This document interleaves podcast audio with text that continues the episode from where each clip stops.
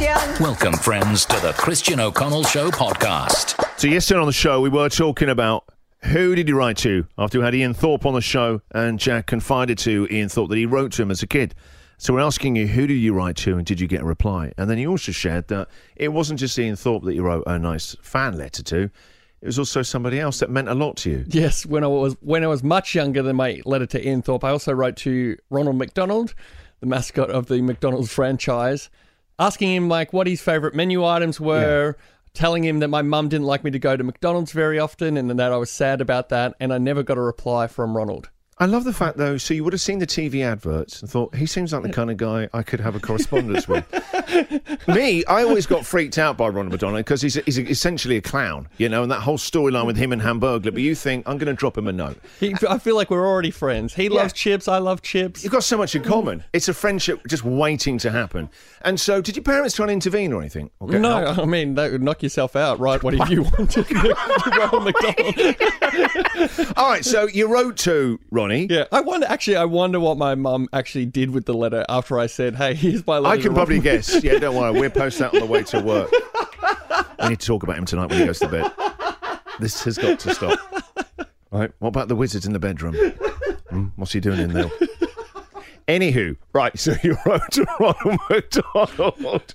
And I said to Jack, this reminds me of the song many years ago with Eminem, Stan, one of his biggest hits, Yeah. right? Where it's a crazed fan, Stan, writing to Eminem. And Eminem's not writing back to him. He's not writing back. I think at the end of the song, he tries to reason with him. And it was, guess what year that came out? Stan Eminem. Oh, it was when I was like, yeah, 2000, 2001, I reckon. Winner, winner. Yeah, 2000. He's 21 years old. Yeah. All right, so the original song, Stan.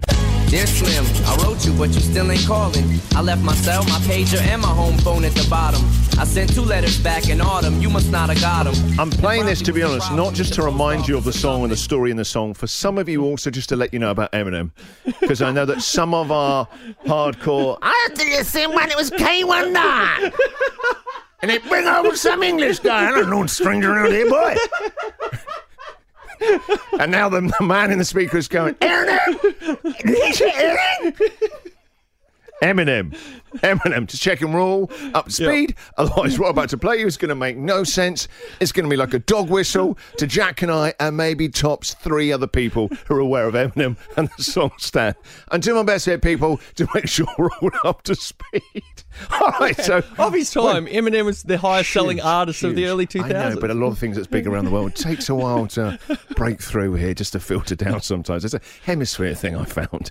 Anyway, Jack to Ronald McDonald reminded me of the song in the year 2000, my Eminem Stan. Let's play it.